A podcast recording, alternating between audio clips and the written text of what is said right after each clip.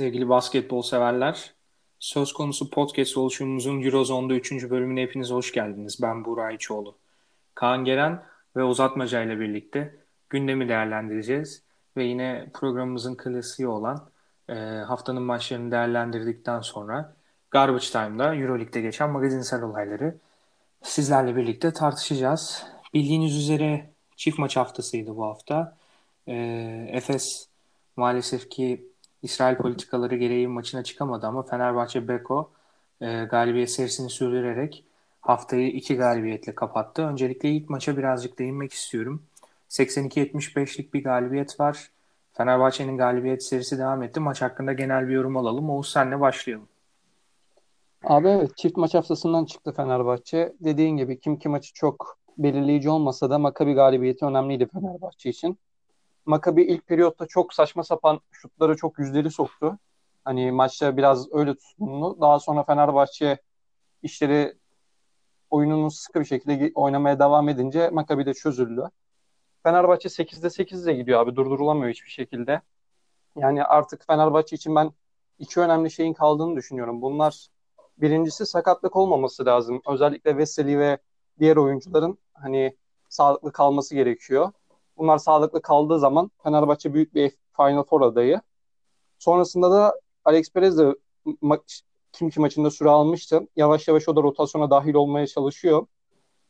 Alex Perez ve Kyle O'Quinn'in rotasyona nasıl dahil olacağı, ne zaman dahil olacağı Fenerbahçe'nin geleceği açısından belirleyici olacak. Yan parçalardan verimli bir şekilde katkı almaya devam ediyor Fenerbahçe.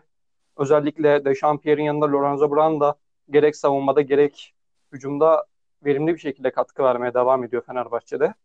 Hani bana yıllar sonra sorsanız Kokoşkul bir hoca diye sorulsa Lorenzo Brown'dan bile gayet verim düzenli bir şekilde verim alabiliyor diye anlatırım. Keza Gerald de istikrarlı bir şekilde oyunun üstüne katarak devam ediyor. Fenerbahçe için işler yolunda abi şimdilik.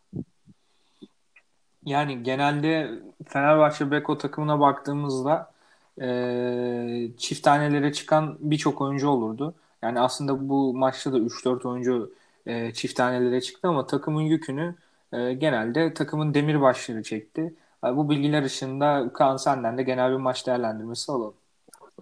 Abi Fenerbahçe, Dökola ve Veseli'nin işlediği bütün senaryolarda kazanıyor. Yani bence artık bu konuda herkesin fikir olabilir. Veseli ve Dökola bu takıma çok iyi katkı verdiği günlerde, çok iyi oynadığı günlerde Fenerbahçe'nin önünde durmak gerçekten çok zor.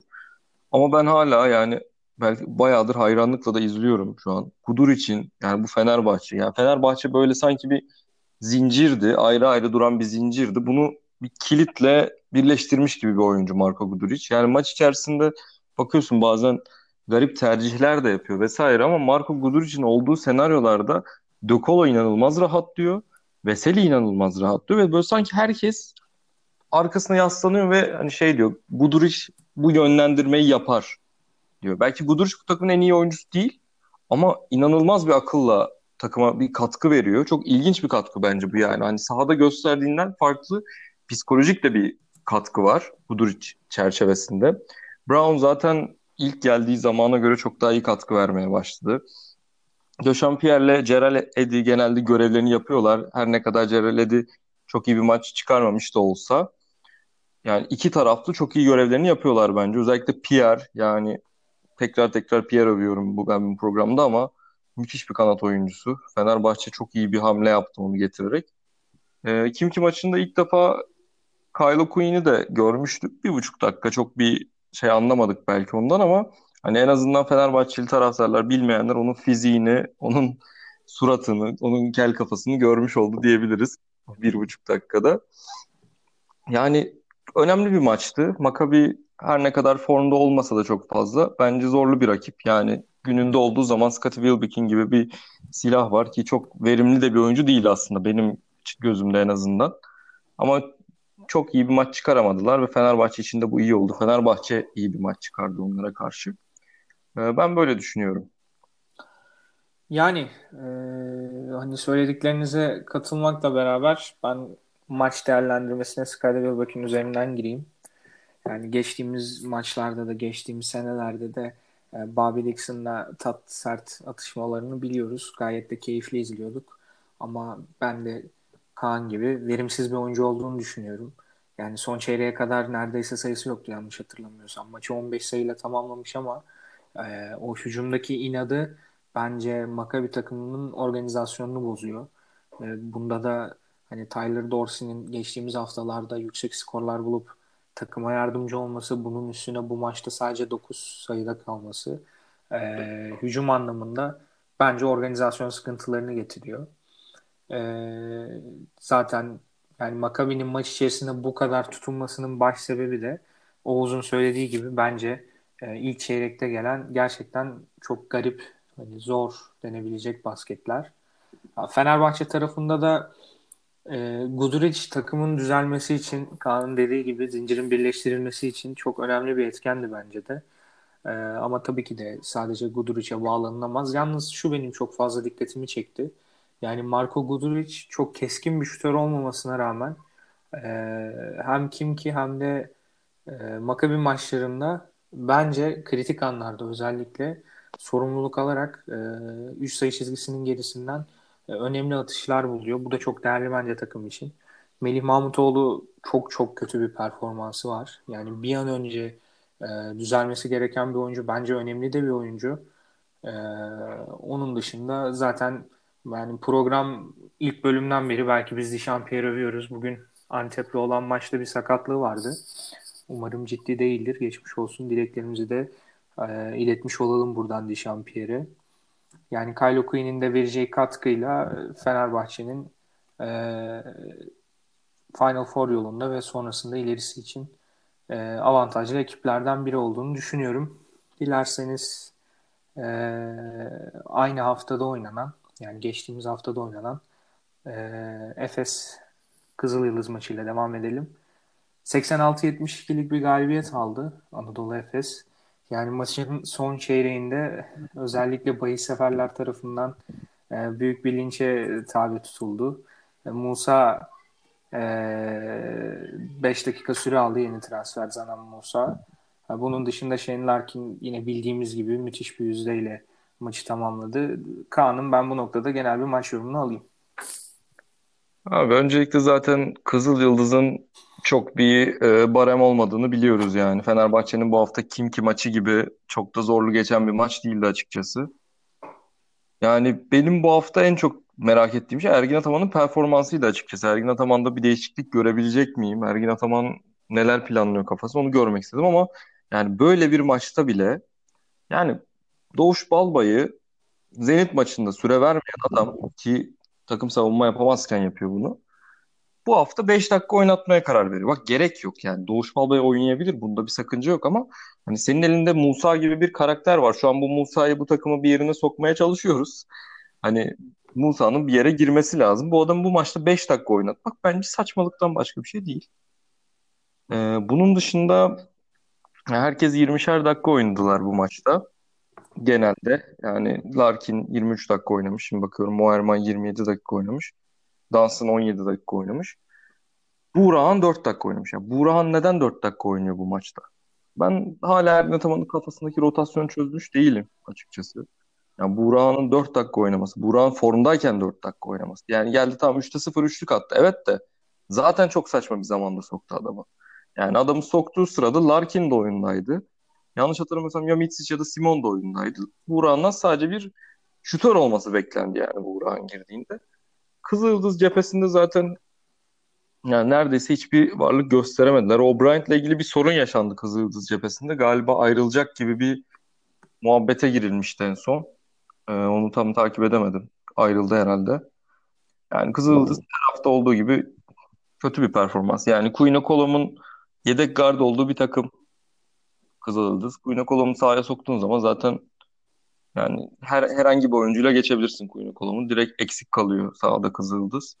O yüzden Efes açısından çok bir özelliği olmayan ama en azından hani bir galibiyet olarak rahat nefes aldık dediğimiz bir haftaydı yani. Ee, şöyle gidip sonrasında Oğuz'a devrediğim sözü tekrar. Yani Ergin Ataman'ın formsuzluğunu e, birkaç haftadır konuşuyoruz. Bu hafta da bence Chris Singleton iyi bir oyun geçiriyordu. Yani 13 dakika süre almış ve bence süre aldığı e, zamanda pozitif işler yapıyordu. Yani Singleton'ı yine kenarda unuttu diyebilir miyiz? Yani Misic 30 dakika süre almış. Yani Dunstan'ın bu maçta dinlendirilmesine çok normal bir şey ama açıkçası şaşırdım. Çünkü hani biliyorsunuz yani lig maçlarında bile Dunstan 30-35 dakika oynadığı zamanlar oluyordu. Ee, yani hatta 2K kariyerde bile Miss için 30 dakika oynadığını konuşmuştuk sizle birkaç akşam önce. Ee, yani Ergin Ataman'ın oyunda bile bu rotasyon sıkıntısı devam ediyor. Bilmiyorum Oğuz ne söylersin maçla ilgili? Abi Mistic'in artık 30 dakika oynaması hani bir haber değeri taşımıyor. Eğer hani 25 dakika falan oynarsa bunu konuşalım. Bu haber değeri taşıyordur Ergin Ataman için ama hani 35 dakikalar 33 dakikalar artık Mistic için normal oldu. Normal karşılıyoruz ki bu bence çok yanlış bir tercih.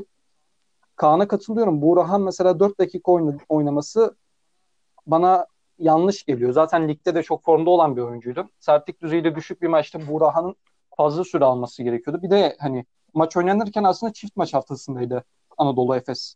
İki gün sonra Makabi ile maç oynayacaktı. Buna göre rotasyon ayarlaması gerekirken hani maçtan sonra öğrenelim Makabi maçının erselendiği. Yine buna rağmen rotasyonun tam olarak Dansın harici iyi ayarlandığını düşünmüyorum ben yine de. Canan Musa'nın hani 20 sertlik düzeyi düşük farkın 20 olduğu bir maçta çıkıp bir 10-12 dakika oynaması gerektiğini düşünüyorum artık. Bu Buğrahan'ın kaçırdığı şutlar 35 dakika kenarda kalan bir oyuncu girdikten sonra haliyle şut kaçırır abi. Yani o adam buz gibi kalmış zaten kenarda. Yine de Anadolu Efes için belirleyici bir maç değildi Kızıl Yıldız maçı. Ama şimdi önünde çok zorlu bir fiksür var Anadolu Efes'in ve sezonun kal- kalanı için gerçekten belirleyici olacak. Barcelona, Olympiakos, Fenerbahçe, Valencia ve CSK maçları var Efes'in önünde şu an. Ya bu beş maçı Anadolu Efes en iyi şekilde tamamlamaya çalışmalı. Çünkü gerçekten sezonun kalanı için hem belirleyici olacak hem de sıralama açısından çok da önemli maçlar bunlar. Gerek Fenerbahçe maçı olsun, gerek Valez, gerek Barça ve CSK maçları olsun. Bunları Efes'in kazanması ve ritim bulması gerekiyor artık.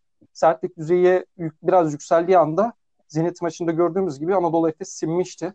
Umarım Barcelona maçında böyle olmaz. Barcelona maçına maçı bu yüzden önemli Efes için. Ve hani Efes oyuncularının özellikle Larkin'in ekstra bir motivasyonla oynadığı bir maç Barcelona maçları. Ben heyecanla bekliyorum aslında Barcelona maçının. Tabii Brandon Davis'in dönüşü de burada bir soru işareti. O da ilk maçtaki gibi rahat olmayacaktır Anadolu Efes boyalı alanda. O yüzden ben artık merakla bekliyorum dansının nasıl o maçta sineceğini izlemek için. Artık o maçtan sonra da bir uzun transferinin geleceğini düşünüyorum yani Barcelona maçından sonra. Bir iki haftalık bir ara var fikstürde gördüğüm Barcelona maçından sonra. Bu arada da artık uzun transferinin kim olursa o artık birinin gelmesini bekliyorum. Gelmeli de. Bu sene başından beri biz konuşuyoruz artık Şubat ayındayız. 2-3 ay sonra Final Four oynanacak yani. O yüzden artık bir uzun transfer ne zaman gelecek, nasıl adapte olacak en acil şekilde yapılması gerekiyor. Bu Jaite mi olur, başka kim olur bilmiyorum. Benim çare olarak bulduğum, sunduğum reçete Jonah Bolden tabii ki ama belli ki onunla ilgili hiçbir somut adım atılmıyor. Veya oyuncu Avrupa piyasasında değil hala NBA kovalıyor bilemiyorum. Ama bilmiyorum artık bir oyuncu gelmeli Anadolu Efes'in uzun rotasyonunda. Somut bir insan olmalı artık uzun rotasyonunda. Jordan Bell boşta abi ister misin? Saralım Jordan Bell. Boşta değil abi o imzaladı mı? Şeyle. Evet. NBA'de o galiba. Ha doğru Washington'a gitmiş herhalde. Doğru. Evet. Geçtiğimiz hafta konuştuğumuzda çünkü boştaydı yanlış hatırlamıyorsam. Bu. Sen atmıştın hatta bir liste. Oradan bakmıştım. Evet. Ama yani hani söylediğiniz gibi sert geçen maçlarda e, Efes'te çıkıp hani böyle isyan eden bir oyuncu profili maalesef pek yok. Yani Dunstan e, geçtiğimiz senelerde e, en azından hani yaşı biraz daha gençken bu profilde bir oyuncuydu ama hem artık yaşı aldığı için hem de e, fiziksel özellikleri bir noktada el vermediği için e, sert geçen maçlarda bence Efes'in asıl problemi rakip takıma e, mesaj verecek oyuncularının yine aynı şekilde hakeme az olması. Ha, bunda nasıl yapabilirler? Tabii ki benim fikrim bu. E, ceza şutlarının e, büyük oranda sokulması gerekiyor. Burada da e, şutörlere çok büyük iş düşüyor. Yine e, sizin sözlerinize katılıyorum ama mesela son maçta da e, Kimki maçını da konuşacağız şimdi. Kimki Fenerbahçe maçını. Yani orada da gerçi Kylo Quinn e, vize problemi çıktığı için oynatılmadı. Yani götürülemedi Rusya'ya. Ama vize problemi çıkmasa da ben Kylo Quinn'in çok fazla süre alacağını düşünmüyorum.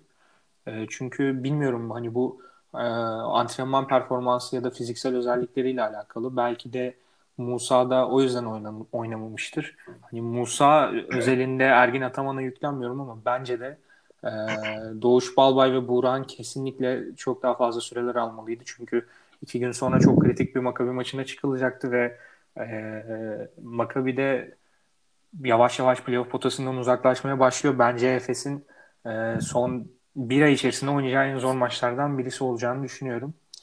Diyerek bu haftaya da noktayı koyalım. Kim ki Fenerbahçe maçına da değinelim.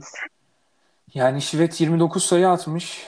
Sadece 4 dakika dinlendirilebildi. Takımın skor yükünü tek başına çekiyor.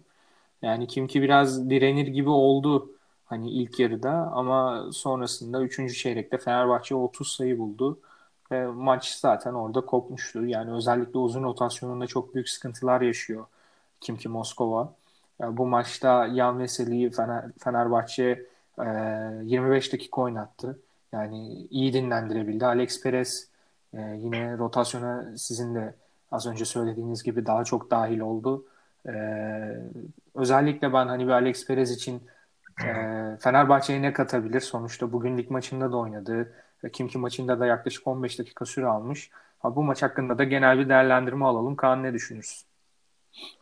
Öncelikle yani bu maçla ilgili belki de en çok şey anlatan istatistik Alexey Şved'in 17 üçlük denemesi olmuş. Hani hani Fenerbahçe'nin totalde 22 üçlük denediğini düşünürsek 17'de 5 üçlük atan bir oyuncum varsa yani bilmiyorum takımda büyük sıkıntılar olduğu anlamına geliyor. Zaten oyuncularının bir sürüsü ayrıldı. Finansal nedenlerden vesaire konuşuluyor hepsi. Yani takımda kalan oyuncuların da çok fazla elit oyuncuları kalmadı açıkçası. Yani Yanis Timma var. 3 sayı atabilmiş zaten maçta. O da çok kötü oynamış. Çok kısa oynamış. Eric McCollum desen ya onun Euroleague performansı tartışılacak bir konuda zaten. Fenerbahçe açısından gerçekten kolay bir maç oldu ve bence hani iyi de bir zamanda denk geldi diyebilirim ben. Yani hani zaten çok ivmede arkalarındayken çok onları bastırmayacak bu karışık e, fikstürde onları bir yönden de rahatlatan bir maç oldu bence. Yani Fenerbahçe gerçekten rölanti'de geçirdiği bir maçı kazandı rahat bir şekilde. Alex Perez'i de görebildik dediğiniz gibi. Ben yine de Alex Perez'den çok bir aşırı bir rotasyon katkısı beklemiyorum Fenerbahçe cephesinde. Yani o yüzden onunla ilgili çok da büyük umutlarım yok. Ben hala yanlış bir transfer olduğunu düşünüyorum Alex Perez transferinin. Acele bir transfer olduğunu düşünüyorum. Yani benim şu anlık başka bir düşüncem yok açıkçası maçla ilgili. Fenerbahçe'sinden çok iyi bir hafta kapatılmış oldu. Yani e, Gerald değineyim. Sonrasında sözü Oğuz'a bırakalım. Yani Eddy de hani sene başında ben şöyle düşünüyordum açıkçası. Yani 3 sayı çizgisinden içeriye pek fazla e, gireceğini sanmıyordum. Hani e, çok da bildiğim bir oyuncu değildi açıkçası. Birkaç maçını izlemiştim ama e, ben bu kadar e, takımın içinde olacağını pek düşünmüyordum. Hani kenardan gelir iki şut sokmaya çalışır. E, Melih'in Obradovic'in ilk zamanlarında olduğu gibi. Ama onun da çok pozitif yönde bir evrilmesi var. Oğuz'dan da genel anlamda bir maç değerlendirmesi alalım. Abi zaten dediğimiz gibi Kimki maçı hiçbir şekilde belirleyici bir maç değil. Ligin en kötü takımı Kimki. Yani Şivet zaten yıllardır düzenli olarak bu ligin en verimsiz oyuncusu. Bu koltuğu böyle son yıllarda bir Mike James onunla yarışır gibi oldu ama Şivet yeniden farklı bir seviyeye çıkardı çıtasını. Kimseye salmayacak o koltuğu çok belli. Yani Fenerbahçe için rahat bir maçtı dediğim gibi. Ben buradan Euroleague kısalarına seslenmek istiyorum abi. Yan Veseli bu ligde 7 yıldır oynuyor. Hani sakat olduğu dönemler harici belki bir iki kısaya karşı yenilmiştir ama ben hiçbir kısaya karşı yenildiğini görmedim bu adamın. Kısaların inatla böyle Veseli'nin üzerine gidip saçma sapan şutlar denemesini anlamıyorum. Son haftalarda mesela Alexey Şivet bunu yaptı. Eric McCallum bunu yaptı. Önceki kim Maccabi maçında Scottie Wilbeck'in bunu zorladı, zorladı, zorladı. Bir, bir, bir önceki haftada CSK maçında Mike James maç topunda denedi bunu ve kafasına blow yedi yani en hafif tabirle. O yüzden yani bu adam geçilmiyor abi. Sağda mesela Dekolo var Fenerbahçe'de. Alın hani Dekolo'ya karşı bir şeyler yapmaya çalışın. Hala inatla Veseli'nin üstüne gitme çabasını ben anlamıyorum. Böyle bir intihara teşebbüs olarak nitelendiriyorum ben bunu. Ve yani mantıksız buluyorum. Dediğim gibi Fenerbahçe'de işler yolunda. Fiksürde rahat bir şekilde devam ediyor. Zorlu bir fiksürü yok Fenerbahçe'nin. Gelecek açısından umutluyum yani Fenerbahçe için diyerek sözü Samet'e bırakıyorum. Yani Ülker Arena'ya bir pankart asalım o zaman. Kısalar yan veseli sizi kaltağa yapacak diye. Ben bile Öyle ama abi yani evet. hani Fenerbahçe taraftarı olmama rağmen Veseli'nin bu şeyine bu kadar yoğun değinmemiştim açıkçası ama haklısınız. Yok abi ben düzenli olarak her kısa karşısında gidip böyle bir şey yapmaya çabalayıp blok yiyip geri dönüyor yani bu adam ve şu an en formda döneminde inatla üzerine gidiliyor ben anlamıyorum açıkçası. Yani Fenerbahçe zaten e, gelecek Şubat ayının tamamını Euroleague'de içeride geçirecek. Bu çok önemli bir avantaj bence takım için. Yani seri galibiyetler e, gelecektir peş peşe yine bu süreçte de. Çünkü sonrasında yine 3 aylık bir deplasman süreci başlayacak Fenerbahçe adına ve o e, seyahate çıkmadan önce takım uzun seyahatlere çıkmadan önce e, içeride ne kadar fazla galibiyet alabilirse ki ben 3'te 3 geleceğini düşünüyorum. E, bu takımın artık ilk 4-5 yolunda emin adımlarla e, ilerlemesi demek oluyor. Yani dediğiniz gibi kim kim maçı bir ölçüt değil ama e, takımın birlikte verdiği mesaj çok önemli bence. Çünkü yaklaşık 30 sayı fark varken mesela kenarda bir top e, Kim Kili oyuncudan çıkmıştı. Orada bütün bench bir anda ayaklanmıştı. Yani orada Dekolo gibi isimler de kenarda oturuyorken bu çok değerli bir şey bu. E, takım olma adına bence Koç Igor Kokoşkov'un da e, oyuncularına oyuncularını bir araya getirmesi yine kendinin de aynı şekilde e, işin içine bu kadar dahil olması çok değerli. E, umarız Fenerbahçe'nin e, gidişatı ve yükselmesi devam eder. Tabi bildiğiniz üzere e, Efes Makabi'ye gidemediği için e, maalesef e, o yönde bir değerlendirme yapamıyoruz. İlerleyen haftalarda o maç oynandıktan sonra da e, o maç üzerine konuşacağız deyip bence yavaştan Euroleague'de geçtiğimiz haftayı noktalayalım. Çünkü e, yani hem Garbage Time'a yavaştan geçiş yapalım hem de Garbage Time'da şaka yollu bu e, Spanulis'in Damir Yavor'a söylediği bazı şeyler var. Tabii Kaan e, orada devreye girecek. Garbage Time'ın e, sunucusu olarak. E, bunları da sizlerle bahsedelim. Dilerseniz Garbage Time'a geçiş yapalım. O zaman e, Euroleague'de her hafta bir saçmalığı konuştuğumuz, garip olaylara değindiğimiz bölüm Garbage Time'a geçelim. Bu hafta e, tabii ki de bu haftanın kahramanı Garbage Time'ın belki de bu haftanın yıldızı diyebilirim onun için. Mike James'i konuşalım istiyorum öncelikle. Ee, bildiğiniz gibi veya bilmediğiniz gibi Mike James bu hafta e, kısa süreliğine CSK'dan ayrıldı. En azından ayrıldığı iddia edildi. Antrenmanlara çıkmadı. Takımla deplasmanlara gitmedi. Ve herkesin kafasında tabii ki de bir soru işareti oldu. Ne oldu? Yani biz de uzman araştırıcılar olarak tabii ki de Twitter'dan asla tanımadığım insanların, üç takipçili insanların yorumlarını okuyarak bir bilgi elde etmeye çalıştım. Ve ilk gördüğüm yorum da şuydu. Mike James'in dedesinin vefat etmesi üzerine CSK onun cenazesine gitmesine izin vermemiş Mike James'in. Bunu size de konuştuk zaten. Çok inandırıcı gelmemişti o zaman ama yani şu an hani resmi kaynakların en azından verdiği bilgiye göre bir yerde bu bilgide bir doğruluk payı var. Ve bunun yanında e, CSK tarafından da şöyle bir dedikodu çıkmıştı. İşte Mike James NBA takımlarıyla görüşüyor. Bu iş biraz onun bahanesi. Hangisi doğru, hangisi değil bilmiyoruz hala. Ama o zaman hemen sözü Oğuz'a bırakıyorum. Belki o biliyordur. Abi Mike James çok garip bir karakter ya. Ben hani bilmiyorum her yıl böyle bir saçmalıkla sezon ortasında patlıyor Mike James. Ya dediğin gibi bu hani dedesinin ölme bahanesi bana biraz şey gibi geliyor. Galatasaray'da yıllardır vardı. Parasını alamayan oyuncu deden vefat etti deyip Amerika'ya geri dönerdi sözleşmesini feshedip. Hani bunu da Mike James'in bir NBA takımlarında görüşmek için kullandığı bir bahane gibi düşünülmesi bana açıkçası mantıklı geliyor bu düşünce. CSK bir açıklama yayınladı Mike James'in takıma geri döndüğünü, affedildiğini. Ya ben bu birlikteliğin sezon sonuna kadar devam edeceğini ama sezon sonunda sözleşmenin feshedileceğini düşünüyorum. Mike James önceki aylarda da Ituidis'te bir sorun yaşamıştı zaten. Bu da biliniyordu. Artık hani iplerin yavaş yavaş koptuğunu düşünüyorum. Clyburn'la da maç, maç içinde bir kere tartışmıştı vesaire. Hani bunların da etkisiyle beraber ben sezon sonu Mike James'in ayrılacağını düşünüyorum takımdan. Ee, Itudis'e gel- gelmek istiyorum abi. Ben farklı bir pencere açmak istiyorum Itudis'le ilgili.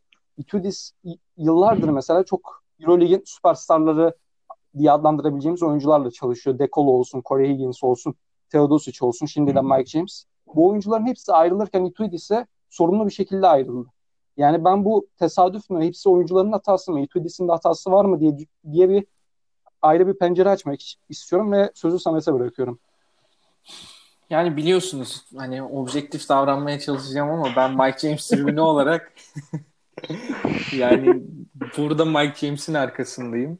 Yani dedesinin vefat ettiği olayda ben Mike James'in yalan söylediğini sanmıyorum. Sonuçta bu adam Erzurumspor'un futbolcusu Raşat Muhammed değil yani. Sevgilim öldü diye yalan söyleyip e, işte ülkesine kaçtın efendim başka takımlarla görüştün falan. Ee, ya yalan değil de belki bahanedir diye düşünüyorum ben. Ben de yalan olduğuna inanmıyorum da bahane Mike James pırıl pırıl adamdır abi. Adam dedesinin cenazesinde gidip orada ne bileyim işte Denver'la falan e, görüşmelere başlayacak hali yok. Yani defnedip gelecekti adam dedesini. Bence e, egoist Vatutin burada da öne çıkarak e, Mike James'e harcamaya çalıştılar ama bunun karşılığını da bence Bayern Münih maçında fazlasıyla gördüler. Yani çok hani rezalet bir maçtı Chelsea açısından ve dediğim gibi yani Mike James'in yani bu tarz bir amatörlük yapacağını sanmıyorum. Mike James %100 haklıdır. Pırlanta gibi bir adamdır. Pırıl pırıldır Mike James. Yani Vatutin de ayıp yani zaten Kalinic'e yaptıklarından dolayı çok büyük düşmanlığım var biliyorsunuz.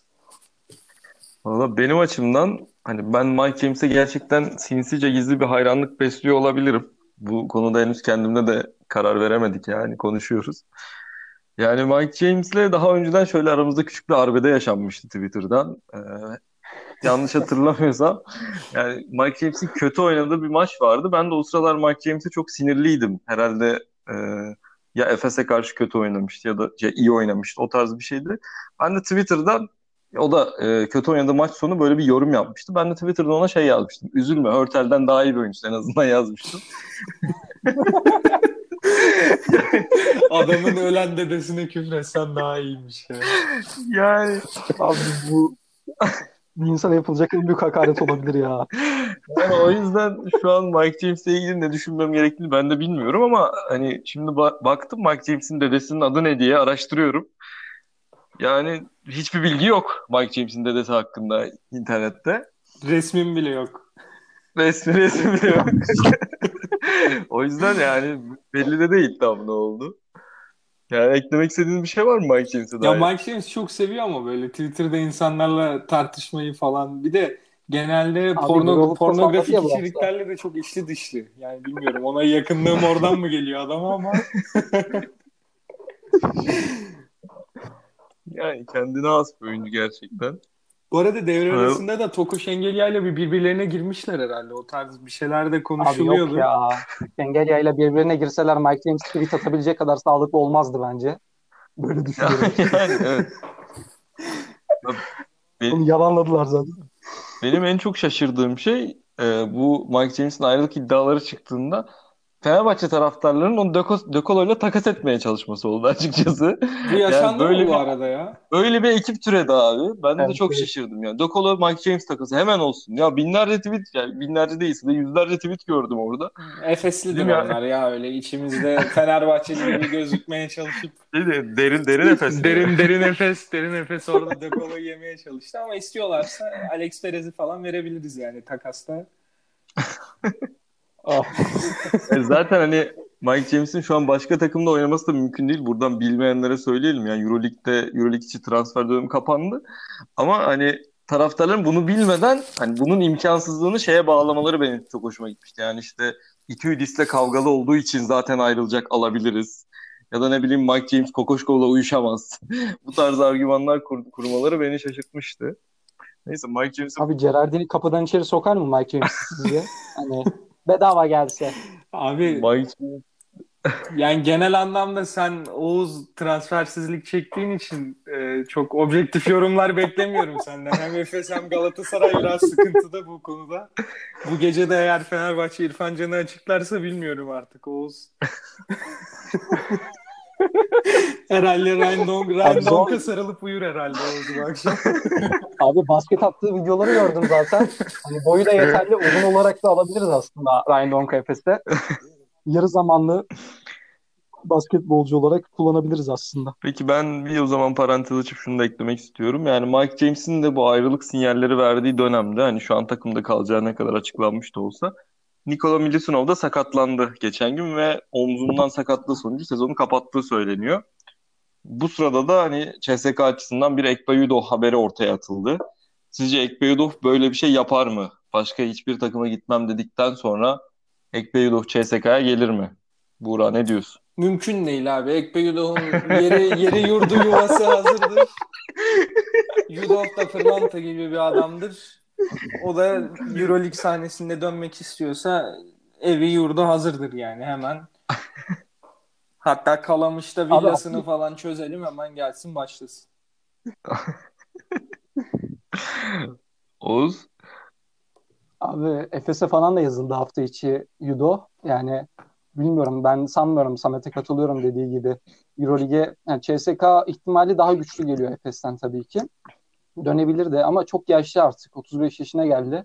Yani bilmiyorum. Ama CSK yine hani uzun transferine adamlar Milutinov sakatlanır sakatlanmaz Yudo haberi düştü. Mike James olayı çıktı anda Hezonya haberi düştü. Ya anında piyasaya çıkıyor adamlar. Biz aylardır çıkamıyoruz. Ben yine bu konuda birazcık efkarlıyım açıkçası. aylardır biz uzun bulamıyoruz. Tak diye buluyor adamlar. Bilemiyorum açıkçası ya. Bir şey demek istemiyorum. Daha yani fazla. Yudo bu saatten sonra e, bariz şampiyon olabileceği bir takım dışında Euroleague'e döneceğini sanmıyorum ben artık. Yani NBA'de kalıp havlu sallamayı tercih edecektir bence. Çünkü hem geldiği zaman fiziksel olarak yıpranacak hem e, madde olarak belki de daha az paralar kazanacak. E, üstüne bir de şampiyonluk garantisi yoksa e, Amerika'daki rahatını O zaman Efes'te gelebilir abi. Şampiyonluk garantisi. Kalamış'ta villa hazır.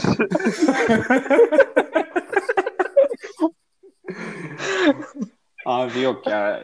Ekbe Yudov'un yeri yurdu yuvası bellidir yani. Çubukluğun altında çok büyük hizmetleri olmuştur. Türk basketboluna da aynı şekilde. O yüzden ha, CSK olursa olabilir ama yani hele ki Mike James'le koç da sıkıntı yaşarken yani Yudov'un da ne kadar iyi bir profesyonel olduğunu biliyoruz.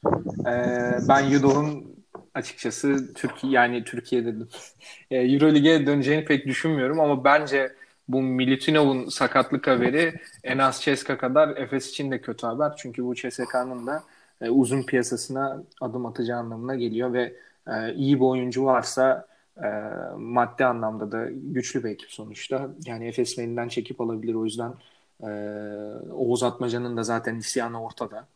E, bu yüzden de hızlı davranması gerekiyor yani Efes. Yani abi büyük lider Stalin de dediği gibi CSK bir oyuncu isterse alır evet. doğru abi vallahi doğru. O zaman e, belki de hiçbir yerde konuşulmamış bir şey daha eklemek istiyorum. Yine Ekbe Yudoh'u e, Twitter'dan, Instagram'dan takip etmeye çalışırken yakaladım bunu da. E, Barack Obama ile bir Twitter'dan atışmaları var. Bilmiyorum gördünüz mü? Allah Allah. Ya ek, ben görmedim bu kitap kulübü etiketiyle e, Barack Obama'nın kitabını içeren bir tweet paylaşıyor. Ekbeyudov'un böyle bir şeyi var. Habire bir kitap okuyup o kitapla ilgili bir tweet atıyor o tarz. Ve e, Barack Obama'nın kitabının başlığının neden Obama'nın vaat edilmiş toprakları olduğunu soran bir tweet atmış. Barack Obama'yı da etiketleyerek ve aralarında gerçekten büyük böyle bir e, muhabbet haline gelen bir şey olmuş tweet olmuş. Bilmiyorum hiç gördünüz mü bunlarla ilgili bir şey? Ne düşünürsünüz yani Ekbeyudov'un böyle bir muhabbetin içerisinde de bulunmasına? Yani abi ben görmedim o tweet'i. Programdan sonra ilk işte bakacağım açıkçası merakla şu an merak ettim. İçeriği nasıl böyle şiddetli bir atışma mı vardı yoksa atışma gibi değil hani, ya destek mi? birbirlerine. İşte e, Obama'nın kitabının adı Vaat Edilmiş Topraklarmış. E, Yudoh'da neden bu kitabın adı budur diye böyle bir tweet atmış. Bunu tartışmak üzerine hmm. galiba. Hmm. Obama da buna bir açıklama yapmış işte. Ee, Edebi bir tartışma diyorsun. Yani açıklama çok bir şey anlatmıyor. Gerçekten beş cümlede hiçbir şey anlatmayan bir paragraf var. Evet evet. Her, şey yapmamış ya böyle İncil'de bundan bahsediliyor oralara gideceğiz falan. Aynen aynen hatırladım şimdi. Yalnız Ekpe'yi yani... iyi savunma yapmış. Yani orada teşekkür ederim bizim için anlamı büyük sağ olun cevap verdiğim gibisinden bir tweet var. orada bayağı ilginç yani evet. Efes'te transfer haberi çıktıktan sonra Obama ile bu muhabbetlerin çıkması da bilmiyorum tesadüf mü artık sizlerin dinleyicilere bırakıyoruz kararı. O zaman e, şuna geçelim. Makabi maçının İslam e, İsrail'de oynanamamasından, Efes'in oraya gidememesinden dolayı Makabi maçını oynayamadı Efes bu hafta biliyorsunuz. Ergin Ataman da maç sonunda Makabi maçı İstanbul'da, Atina'da veya Belgrad'da oynanabilirdi. Yani bu sonuçta bizimle ilgili bir karar değil. Yani bizim bu maçı oynamamız gerekiyordu. Bize haksızlık yapıldı şeklinde bir e, serzenişte bulundu. Hatta en sonunda da yani yapacak bir şey de yok. Eurolig'in bu denli kararları var ve hep bundan mağdur olan tarafta genelde biz oluyoruz dedi. Hatta e, Makabi koçuyla da aralarında bir e, atışma oldu. Makabi koçu da e, yani neden böyle bir şey yapalım? İsrail'de ise İsrail'de oynanacak dedi. Ben açıkçası ya buradaki iki tarafın da kendince haklı olduğunu düşünüyorum. Haksız olan tarafında Euroleague olduğunu düşünüyorum. Yani bu kadar karmaşa içerisinde maçların oynanıp oynanmamasının çok fazla denkleme bağlı olduğu dönemde belki daha iyi yönetebilirlerdi. Bilmiyorum sözü burada Oğuz'a bırakıyorum Oğuz. Ne dersin? Abi dediğin gibi iki tarafta kendince haklı. Makabi cephesinden bakarsak adamlar da yani ev sahibi avantajı varken niye tarafsız bir sahada oynansın maç? Bunu düşünüyorlar. Ergin Ataman da kendi cephesinden baktığında rahat bir Kızıl Yıldız maçından çıkmış. Zorlu bir fiksüre girmeden önce hani bir Makabi maçını oynamak Efes için daha iyi olurdu. Şimdi artık ne zaman oynanacağı maçın belli değil ve fikstür çok sıkışık Şubat ayında. O yüzden bilemiyorum yani. Ergen Ataman'ın genel bir serzenişi Euroleague'in kurallarının hani sürekli değişmesi. Sene başında bir başladılar. Bir takımda pandemiden koronalı oyuncular varsa maç hükmen mağlup sayılacak denildi. Zenit üst üste iki maç hükmen mağlup sayıldı. Sonra dediler ki yok bu böyle olmuyor. Tam tersi yapalım. Yani bu pandemi dönemini Euroleague rezalet yönetti. Hani dünyada basketbolun en prestijli ikinci ligi olarak Euroligi düşünürsek tamamen yıllardır kendine hani bulunduğu sırayı hak etmeyen kararlar alıyor Euroleague yönetmen. Kapalı bir lig haline gelmeli artık Euroleague hani oyuncu takımlara para kazandırmak için ne çünkü mali açıdan bir şeyler sunabiliyor ne de e, ne mali ne mane, manevi açıdan oyun takımları rahatlatabiliyor ne özel uçuşları var vesaire hiçbir olanak sağlamıyor takımlara. Ya bu yüzden ben Euroleague yönetiminin kesinlikle değişmesi gerektiğini düşünüyorum. Artık Bartemeo'nun hani bu işi yapamadığını düşünüyorum. Bunu pandemi döneminde de gördük. Beyaz sezonu ilan etmek hani mantıksız. Avrupa'da çoğu lig oynandı. İspanya Ligi olsun, İsrail Ligi olsun vesaire. Böyle ligler oynanırken sezonun tamamını da çöpe atmak bana şey geliyor, mantıksız geliyor. O yüzden hani yönetim değişmeli ve somut adımlar atılmalı artık diyorum bu konularda. Euroleague yönetiminin daha prestijli bir hale getirmesi lazım ligi. Öyle düşünüyorum ve Samet'e bırakıyorum sözü. Ne yapayım abi yorum yapayım mı? Şimdi Euroleague mafya diye söze girsem gülmeye başlayacaksınız. Girmesem benim içim yanıyor. Yani artık yeter ya. Yani bu Türk takımlarının e, Avrupa arenasında çektiği sıkıntılar yani Sivas Spor'a da yani ben de Erzurumluyum biliyorsunuz. Bugün kazandık takıma da selam olsun. Sivas'ın da İsrail'de yaşadığı sıkıntılar e, çok mantıklı değil. Yani Euro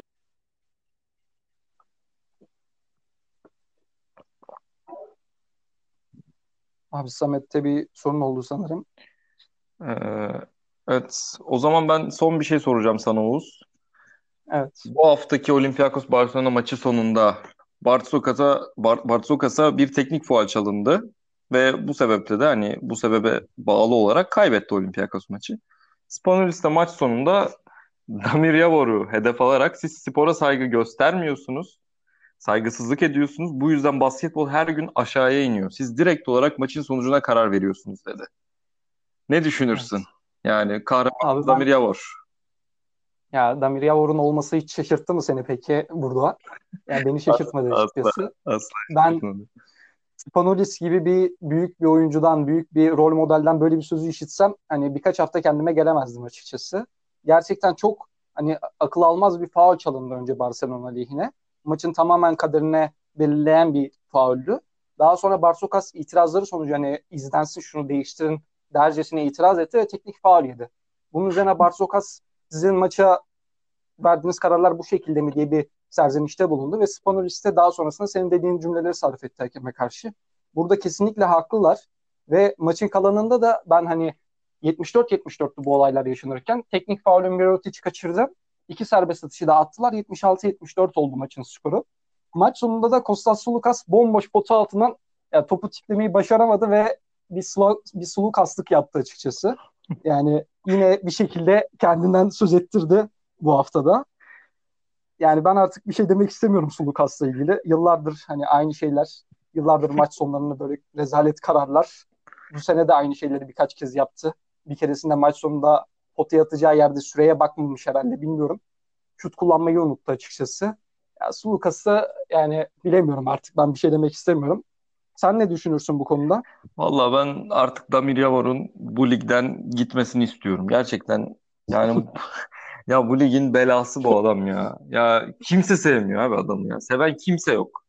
Ya aynı anda hem Fenerbahçe taraftarı hem Efes taraftarı hem Olympiakos taraftarı tarafından sevilmemek çok büyük başarı bence yani. Böyle bir şey kolay kolay elde edemezsin kendi açısından. O yüzden bu haftaki temennim de Damir Yavur'un haftaya evine dönmesinden yana kullanıyorum. Yani evi neresiyse artık oraya dönsün. Çocuklarına baksın. Bu yaştan sonra daha fazla da Avrupa basketbolunu uğraşmasın Avrupa basketboluyla. O zaman e, bu haftalık kapanışı ben yapıyorum. Çünkü e, Samet galiba Ekpe Yudoh'u havalimanından almaya gitti. o yüzden e, koşarak kaçtı o biraz. O zaman bu haftaki Eurozone'un son dördüncü bölümünün galiba. Onun da sonuna gelmiş olalım. Evet. Teşekkür ederiz Oğuz sana da. Dinlediğiniz için bütün dinleyicilerimize teşekkür ederiz. İyi günlerde kalın.